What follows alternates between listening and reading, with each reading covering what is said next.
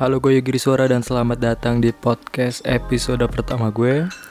Pada podcast kali ini gue akan membahas tentang keresahan gue selama pandemi Hingga pada akhirnya gue membuat podcast ini. Enjoy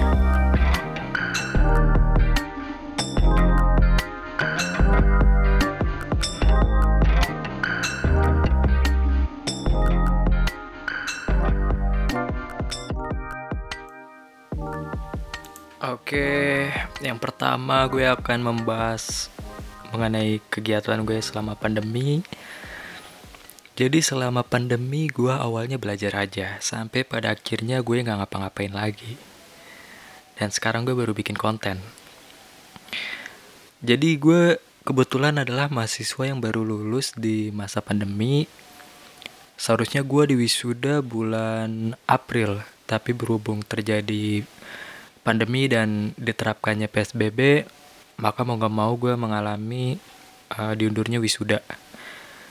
Yang tadinya rumornya gue wisuda di bulan Juni, sampai akhirnya kena undur lagi ke bulan Juli, dan sekarang ada rumor lagi beredar kalau misalkan wisuda bakal diundur ke tahun 2021.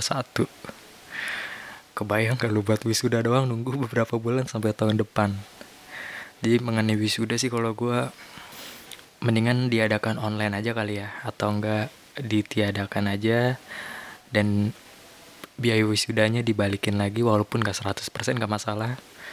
Karena kan di zaman yang lagi sulit ini ya kan duit sedikit pun itu sangat-sangat penting. Dan selanjutnya uh, mengenai PSBB dan new normal gue sih jujur lebih setuju untuk sekarang ini diterapin new normal. Karena apa? Karena virus sudah tersebar luas di Jabodetabek khususnya. Dan dan kalau misalkan kita tetap ngejalanin PSBB kira-kira sampai kapan gitu kan? Sedangkan orang nggak selalu bisa terus-terusan di rumah gitu. Orang juga butuh makan dan butuh keluar.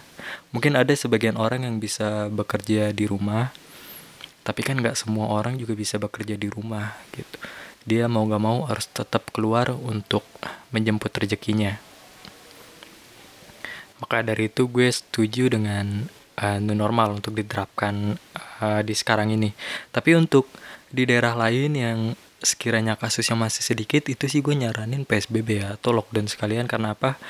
Karena uh, mumpung masih sedikit dan virus masih memungkinkan untuk dikejar dibanding udah banyak ya kan susah untuk ngedeteksinya dan uh, dan ngejarnya juga susah gitu. Tapi kalau gue pikir-pikir ada hikmahnya juga sih masa pandemi ini. Walaupun gue awalnya sempat ngerasa fakta karena gue tiga bulan benar-benar di rumah taat pemerintah kalaupun keluar gue nggak keluar daerah kampungan gue gitu. Jadi gue keluar ke rumah nenek gue ke rumah saudara gue tapi masih satu kampung. Gak sampai keluar kelurahan gitu. Sampai benar-benar keluar rumah itu ketika uh, rumor new normal mulai uh, akan diberlakukan. Dan PSBB akan berakhir di situ gue senang banget. Dan gue benar-benar memanfaatkan momen tersebut gitu untuk merecharge diri gue lagi. Karena kan awalnya gue udah bener-bener ngeluarin energi gue buat buat apa ya ibaratnya? Buat merenung di goa ya kan? Kamar gitu. Gue udah udah nggak kuat lagi ngomong sendiri kayak berbicara sama pikiran sendiri. Gue butuh keluar gitu. Gue butuh ketemu teman-teman gue gue butuh uh, numpangin opini-opini gue. Maka dari itu gue uh, sangat-sangat udah nggak sanggup lagi kalau psbb terus diberlakukan. Pahitnya juga gue awalnya semangat gitu ngisi masa psbb karena kan rumahnya selama tiga, selama tiga bulan. Oke selama tiga bulan gue coba menyibukkan diri gue dengan belajar. Dan tujuan gue belajar juga awalnya motivasi gue untuk mendapatkan pekerjaan gitu. Jadi harapan gue PSBB berakhir gue di wisuda dapat ijazah gue ngelamar kerja dari apa yang udah gue pelajarin gitu. Di bidang dari apa yang udah gue pelajarin. Tapi faktanya uh, ketika masa PSBB itu orang-orang banyak juga gitu yang dirumahin. Terus nyari kerja juga susah. Itu menurunkan motivasi gue sih pada akhirnya untuk belajar lagi. Karena ya itu tadi karena gue belajar untuk kerja gitu bukan karena gue suka. Jadi begitu peluang untuk mendapatkan untuk mendapatkan pekerjaan di bidang itu rada susah untuk membangkitkan semangat gue buat belajar pun juga jadi rada susah gitu.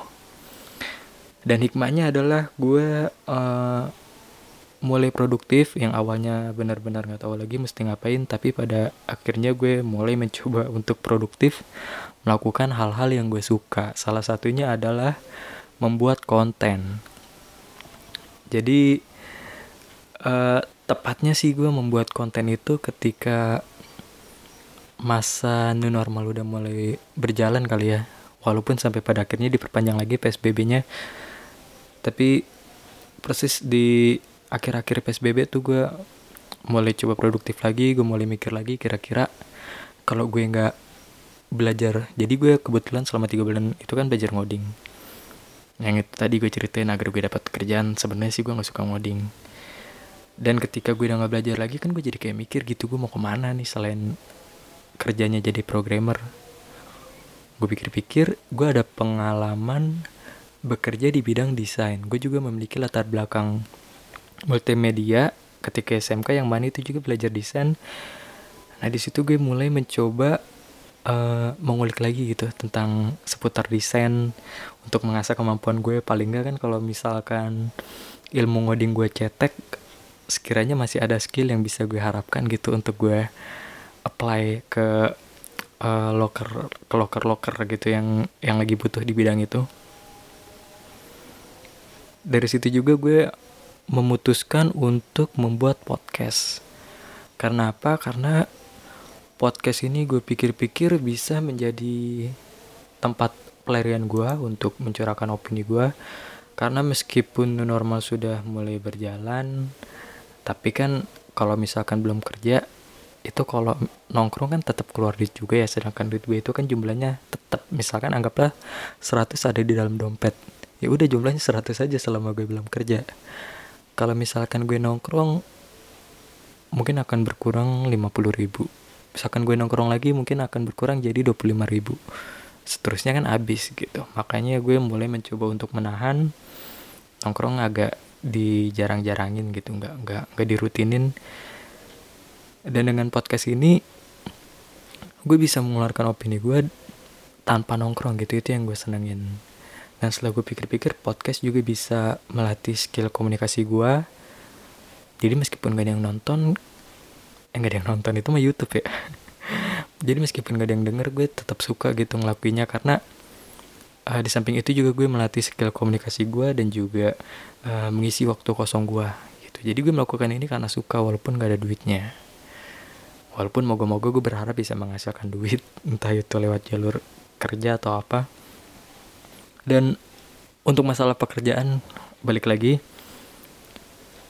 Oh, sebelumnya sih gue tipe orang yang generalis ya. Jadi gue tuh mempelajari apa pun gue tuh kalau misalkan lagi pengen kerja gue buka uh, salah satu website uh, tempat cari loker dan di situ gue lihat kira-kira perusahaan lagi butuh apa sih kebanyakan nih? Di bidang apa gitu lagi butuhnya?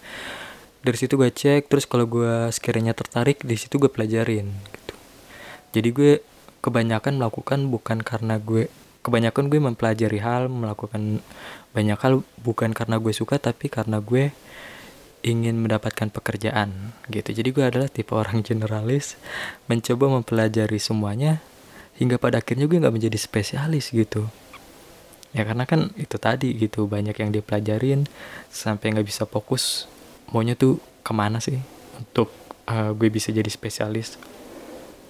Begitu masa pandemi ini kan begitu gue di rumahin kita semua di rumahin mungkin lu juga jadi banyak mikir gitu. Gue pun juga jadi banyak mikir kira-kira arah gue tuh mau ke mana.